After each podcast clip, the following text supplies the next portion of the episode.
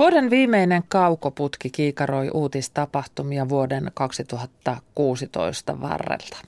Keskustelemassa tutusti Charlie Salonius Pasternak ja Teivo Teivainen. Toimittajana on Iida Ylinen. Ja ajantasaa jatkaa maailmanpolitiikkaa kiikaroiva kaukoputki ja myös tällä kertaa lähetystä voi seurata Yle Areenan puolella, mikäli haluaa nähdä miten hienosti olemme vahingossa äh, sävyttäneet itsemme sinisen eri sävyihin taustakuvaa myöten. Äh, tervetuloa keskustelemaan vakivieraat maailmanpolitiikan professori Teivo Teivainen. Huomenta. Ja ulkopoliittisen instituutin vanhempi tutkija Charlie Salonius Pasternak. Huomenta, huomenta. Äh, kertokaapa nopeasti assosioiden, mikä on teidän mielestänne vuoden 2016 sana? Um, Jaa, minkä täältä ottaisi? Äh, otetaan äh, äh, trumpismi. Trumpismi. Entäpä Teivo? Jäätikköjen sulaminen. Jäätikköjen sulaminen. No kerronpa, mikä oli Oxford Dictionariesin valinta. Heidän sanansa on post-truth, eli totuuden jälkeinen aika. Ja myös Gesellschaft für Deutsche Sprache, eli saksan kielen seura, valitsi totuuden jälkeisen, eli saksaksi postfaktisch. Miten osuvaa mielestänne tämä on, tämä sanavalinta? No huomioon ottaen, että Yhdysvaltain presidentti valittiin tällä periaatteella, niin erittäin, erittäin osuva ja eiköhän, eiköhän siitä ole myös merkkejä näkyvissä äh, muissa äänestystuloksissa, Brexitissä ja, ja, ja ehkä yhteiskunnallisessa keskustelussa, niin ihan hyvä sana. Joo, kiinnostavaa koittaa kaivaa auki tietysti, että mistä se tulee ja johtuu ja miten paljon tavallaan vaikka semmoinen, ihmiset tekee äänestyspäätöksiä semmoisella rationaliteetilla, jos mun äänellä nyt ei kuitenkaan ole kauheasti mitään väliä, miksi mä edes vaivautuisin ottaa selville, onko joku totta, jos toi kuulostaa hyvältä. Ja sitten pitää tietenkin sanoa, että me, meillä on tämä tavallaan illuusio, meillä on niin paljon informaatiota, osa totta, osa ei. Ää, ennen ei välttämättä vain ollut sitä, niin ei, ei ollut tavallaan mitään faktoja ulkopuolesta tai ulkomaailmasta. Ää, varmaan tullaan puhumaan ää, sanotaan Alepposta tai Syyriasta tänään, siitä ei ehkä ennen olisi vain kuulunut mitään. Nyt siitä kuuluu niin kuin totuudenmukaista kamaa, mutta myös paljon valheita. Eli voisiko ajatella myös niin, että tähän totuuden jälkeiseen aikaan liittyvät keskeisesti tunteet, mielipiteet, ne ovat tulleet jostain syystä entistä voimallisemmin faktojen rinnalle? No osittain voidaan syyttää tota, niin, miten sanoisi, tavallaan meidän koulutus, yhteiskunta näkemystä, että kaikilla on saatava niin kuin oma näkemys ja, ja siihen näkemykseen ja kokemukseen ää, liittyvät tunteet on myös tärkeitä, niin kuin onkin. Mutta se on joissakin paikoissa johtanut siihen, että tavallaan nämä, tämä tunne jostakin on yhtä kuin fakta. Seuraan itse paljon keskustelua, ää, Ruotsissa käytäviä eri keskusteluja, ja siellä joskus näkyy tämä ihan suoraan joku voi sanoa, että tässä on rypäs faktoja, ja, ja joku voi vastata, että no, ne ei tunnu faktoilta mun mielestä. Joka, mm. Mä ymmärrän, että näin voi tuntua, mutta ne on kuitenkin ehkä faktoja.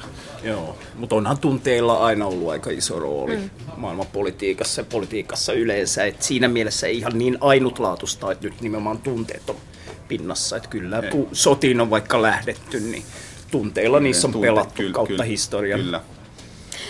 No virkistetään vähän muistia koko vuoden 2016 varrelta. Mitä kaikkea tapahtuikaan? Oli Zika-virus, terroriiskut Brysselissä ja Istanbulissa, vallankaappausyritys Turkissa, rauhansopimus Kolumbiassa, Brexit-äänestys, Trumpin valinta ja poisnukkuneita muun muassa Fidel Castro, Shimon Peres, Muhammad Ali, Nancy Reagan ja monet muut. Mutta mahdatteko muistaa vaikkapa Intian yleislakon? Maailmanhistoria suurimmaksi kutsuttu yleislakko. Siellä se on niin kuin yksi osoitus siitä, miten toisaalta tuotanto maailmassa tapahtuu aika paljon semmoisissa paikoissa, joihin me ei kiinnitetä niin kauheasti huomiota ja myös, että Intiassa on kuitenkin poikkeuksellisen laajasti järjestäytynyt kansalaisyhteiskunta, ammattiyhdistysliikkeet ja sen tyyppistä toimintaa, mikä, mikä on häkellyttävää, että se jäi meiltä pois. Mun pienessä sosiaalisen median kuplassa siitä puhuttiin jonkin verran, mutta loppujen lopuksi sielläkin aika vähän. Meni ohi. Meni ohi, samoin. Puhutaan sitten huumeista ja vuodesta 2016, nimittäin huumepolitiikan rintamalla oli ehkä vähän radikaalimpia avauksia kuin aikaisemmin ja keskustelukulttuuri hieman muuttui ihan kansainvälisesti. Yksi uutinen tähän liittyen on se, että tämän vuoden tammikuussa saatiin kiinni suuri huumepomo El Chapo. Mikä muuten mahtaa olla hänen tilanteensa tällä hetkellä? Taitaa olla keskustelu käynnissä siitä, että luovutetaanko Yhdysvaltoihin, kun hän nyt pidätettiin uudestaan. Ja siinä luon kartelli, jota hän on johtanut, niin on tietysti kärsinyt sitten tästä pidätyksestä. Tänä vuonna näytti siltä, että merkittävät instituutiot antoivat ehkä hieman erilaisia lausuntoja siitä, miten pitäisi käydä sotaa huumeita vastaan. Toisaalta esimerkiksi YK huumekokoukseen kohdistui kovat odotukset ja ei ehkä, ehkä ihan saatu sitä, mitä odotettiin. No se oli ehkä jopa yllättävää, koska siis keskustelu huumeistahan on muuttumassa. Hmm. Myös sillä tavalla, että nimenomaan semmoiset vanhemmat konservatiiviset ihmiset on tehnyt ulostuloja, jossa ne tukee huumepolitiikan suunnanmuutosta. Niin kuin Kofi Annan, vaikka YK entinen pääsihteeri, sanoi, että huumeet on tuhonnut monta elämää, mutta huono huumepolitiikka on tuhonnut vielä enemmän. Ja mm. Nyt me nähdään Suomessa, että meillä on niin perussuomalainen poliisi, kansanedustaja Tom Pakkaleen, joka tekee rohkean, upean niin kuin ulostulon sillä, että kovat huumeet pitäisi saada julkiseen jakeluun.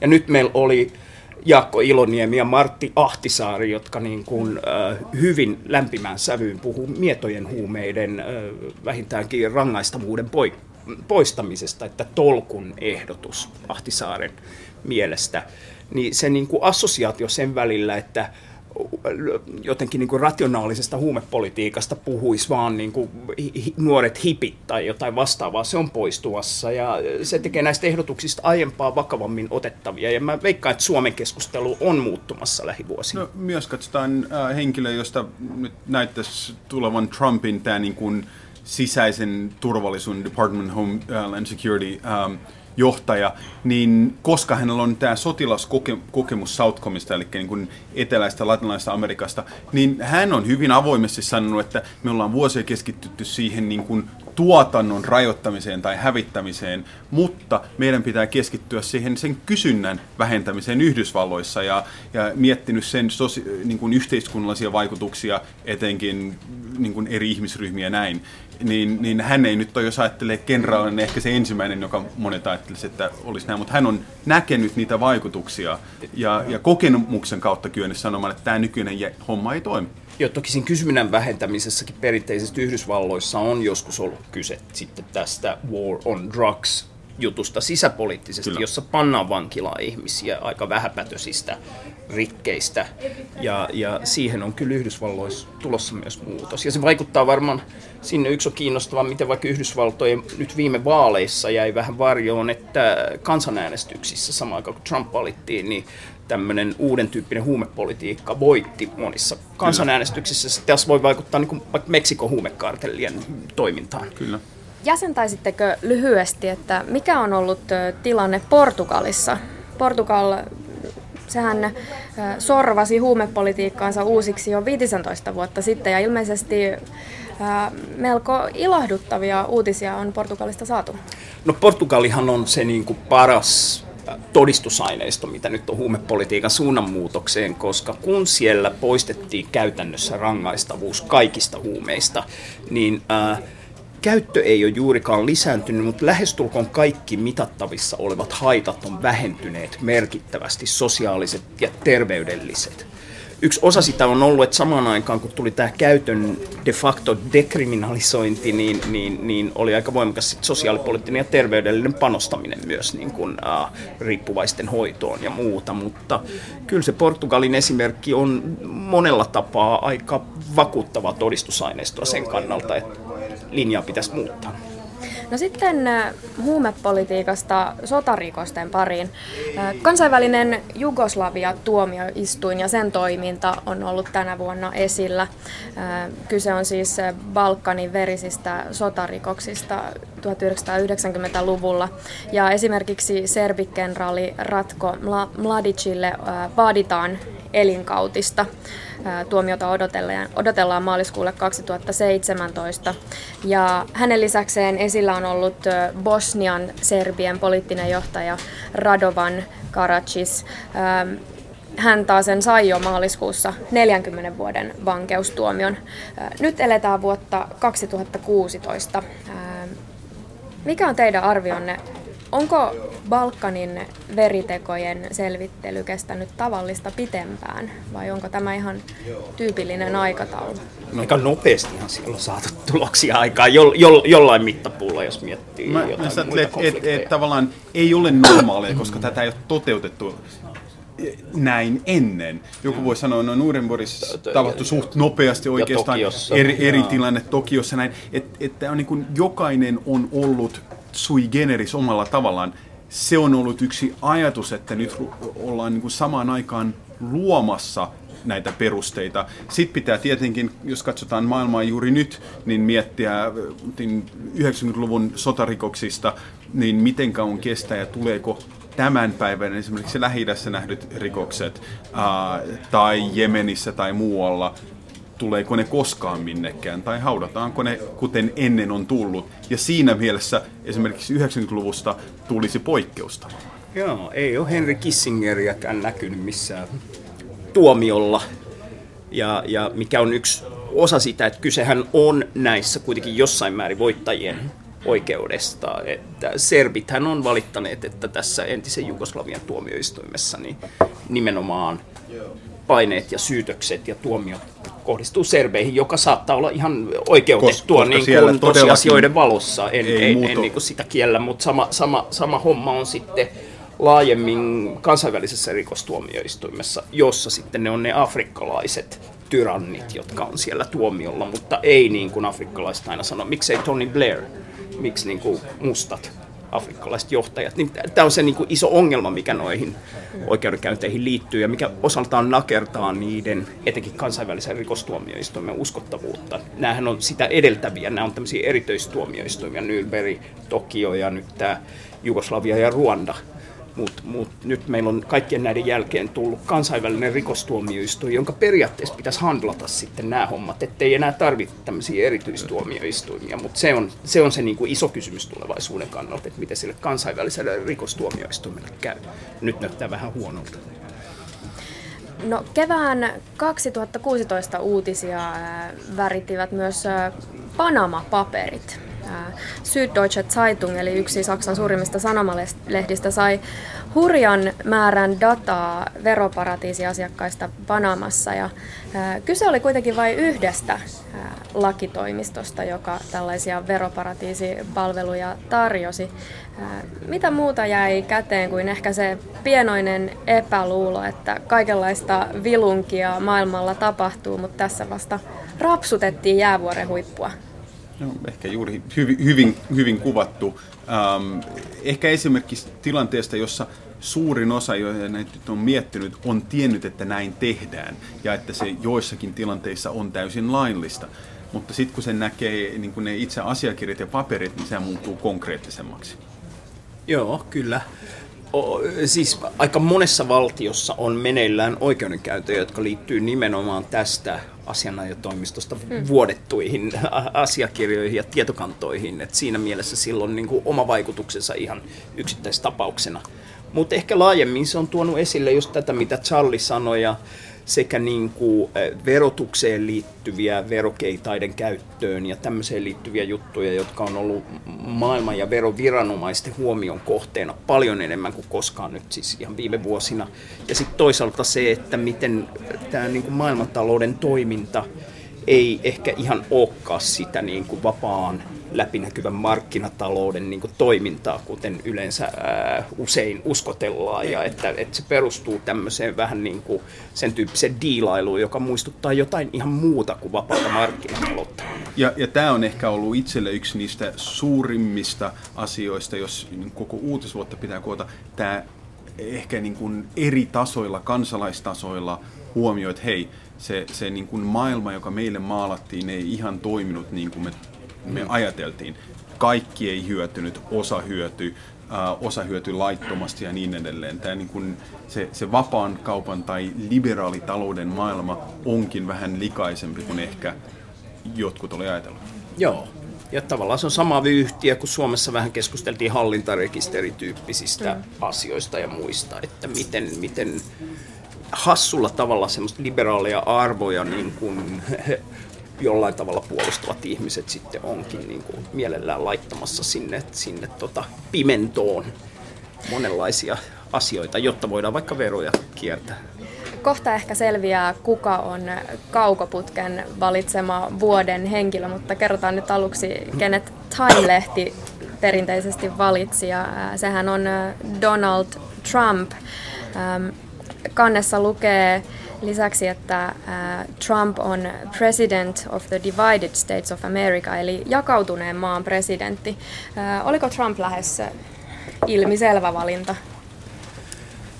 No musta se oli ihan perusteltu valinta, että tuota, Timein valintavuoden henkilöksi ei tarkoita niin kuin ihailua mm. sinänsä, mikä tässäkin tapauksessa lienee aika ilmeistä. Niin siellä kyllä, on valittu kyllä, Hitler kyllä, joo. Jos, jos katsotaan Timein kansikuvaa, niin se on hyvin ilmeistä, joo. että tämä ei, ei, ei ollut ihaileva valinta. Mutta kyllä, siis ihan häikäisevä vetohan Trumpilla oli tänä vuonna, että eihän sitä voi kieltää.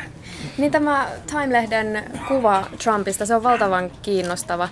Ensinnäkin voi katsoa näin, että siinä ne Time-lehden M-kirjaimen sakarat muodostavat punaiset pirunsarvet Trumpin pään ylle ja lisäksi Trump on istutettu Ranskan kuninkaan Ludwig 15 rakastetun mukaan nimetylle tuolille. Ja tämä Ranskan lapsikuningas oli ensin hyvin rakastettu, mutta sen jälkeen hyvin vihattu ja kritisoitiin muun muassa siitä, että metsästi mieluummin naisia kuin, kuin hallitsi valtakuntaansa.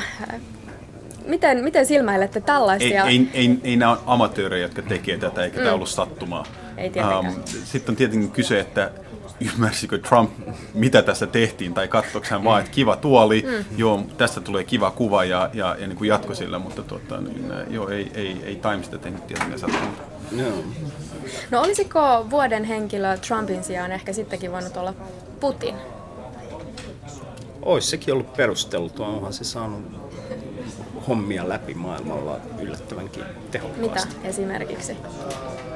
No kyllähän toi, toiminta Syyriassa on semmoinen, että se niin kuin venäläisten välintulo sinne on tapahtunut semmoisella tavalla, jossa mun mielestä täytyy ottaa huomioon se, että mun väite niin kuin jo monta vuotta on ollut, että Yhdysvallat tai ehkä Sauditkaan ja Israel ei välttämättä kuitenkaan halua sitä Assadia ainakaan keinolla millä hyvänsä ja ehkä ei ihan niin kuin joka taholla oikeastaan lainkaan niin pois sieltä niin kuin Syyrian valtinhallinnosta, niin jos näin on, ja mun mielestä ainakin osittain on näin, niin silloin tietysti venäläisten interventio on ollut tehokasta, koska se ottaa tämän huomioon, että ne ei lähde Assadia puolustamaan minkään, mihinkään vedetyn viivan tuolle puolelle.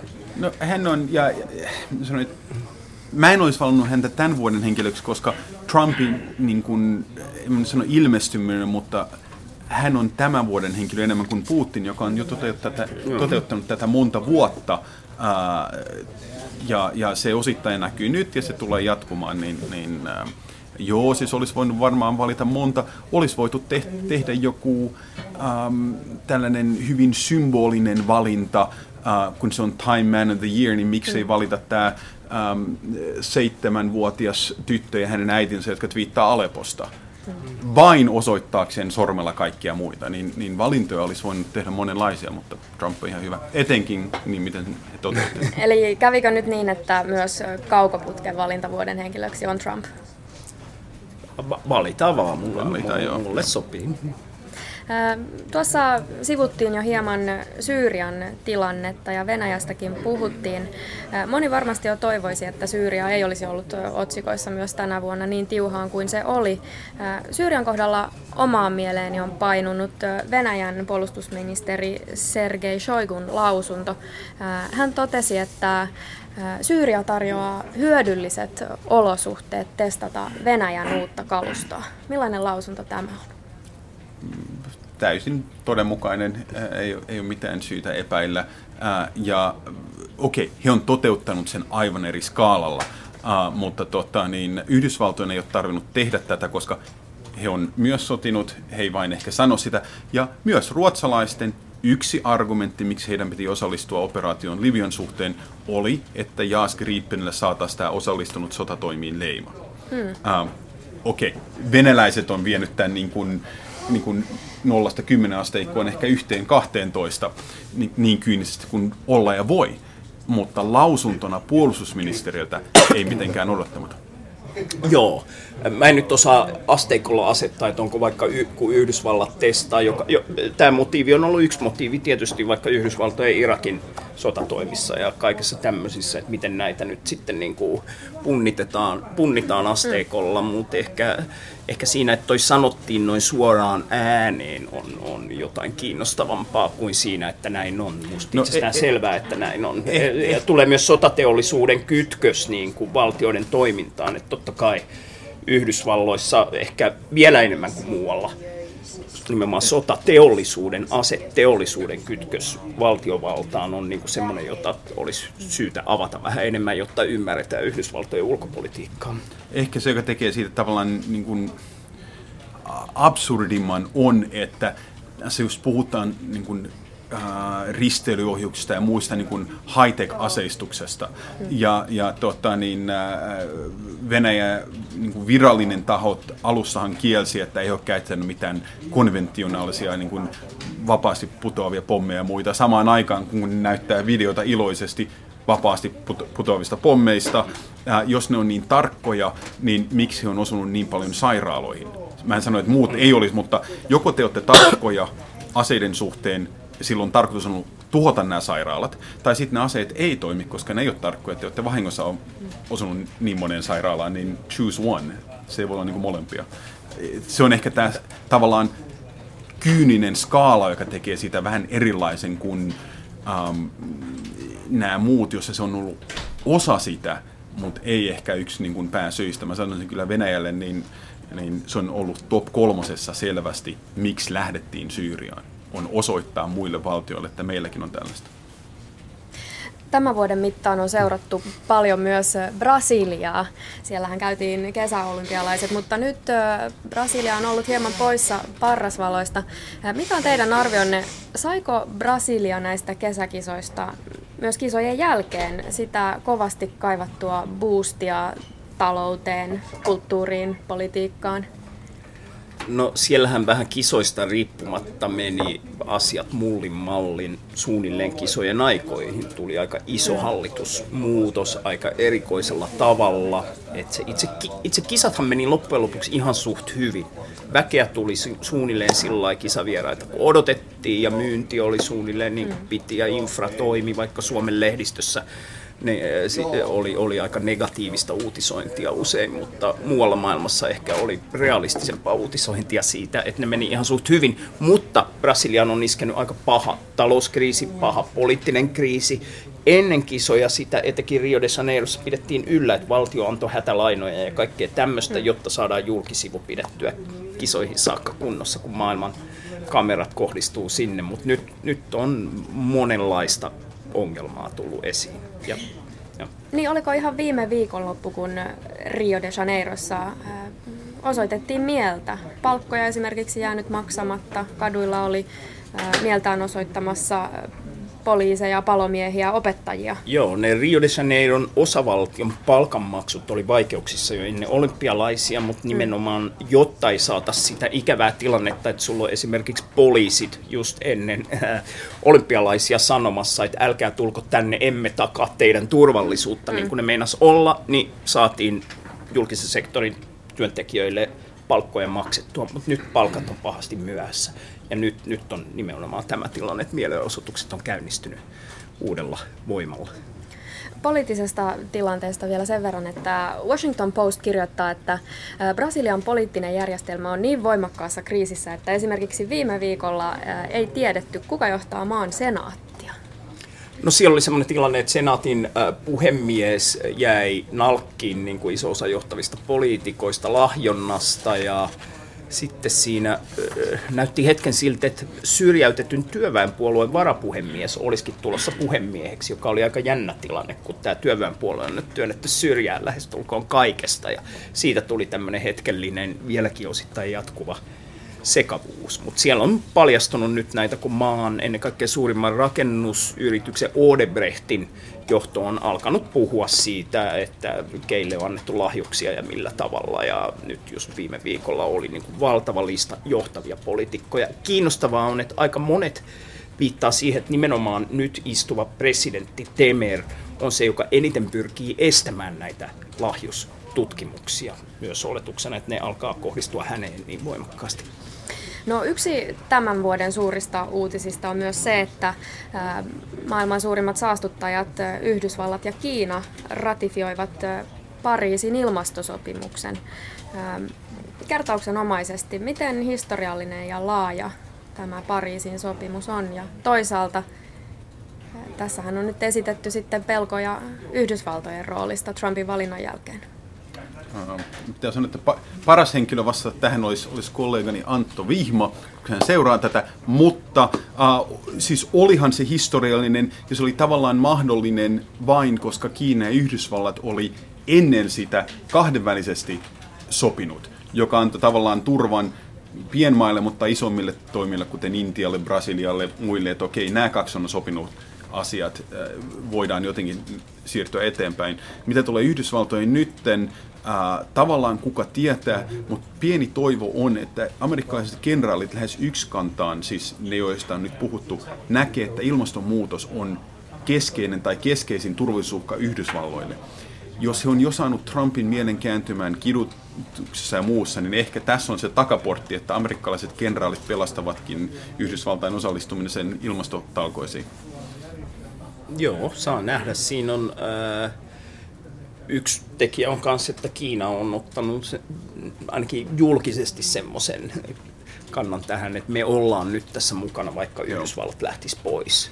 Kaikkeahan, mä en ainakaan tiedä mitä siellä kulisseissa neuvotellaan, mutta onhan siinä sekin riski, että jos Euroopan unioni, Kiina ja monet muut maat on siinä niin kuin mukana voimakkaasti niin ihan noin maineenhallinnan kannalta, ja sillä kuitenkin on, vaikka näyttää, että ei olisi, niin on merkitystä Trumpille, niin se niin kuin Juuri Trumpille maineenhallinnan joo, joo, on niin merkitystä. se pois jääminen olisi siinäkin mielessä ongelma, että et, saamme ihan, nähdä. Ihan lyhyesti vielä.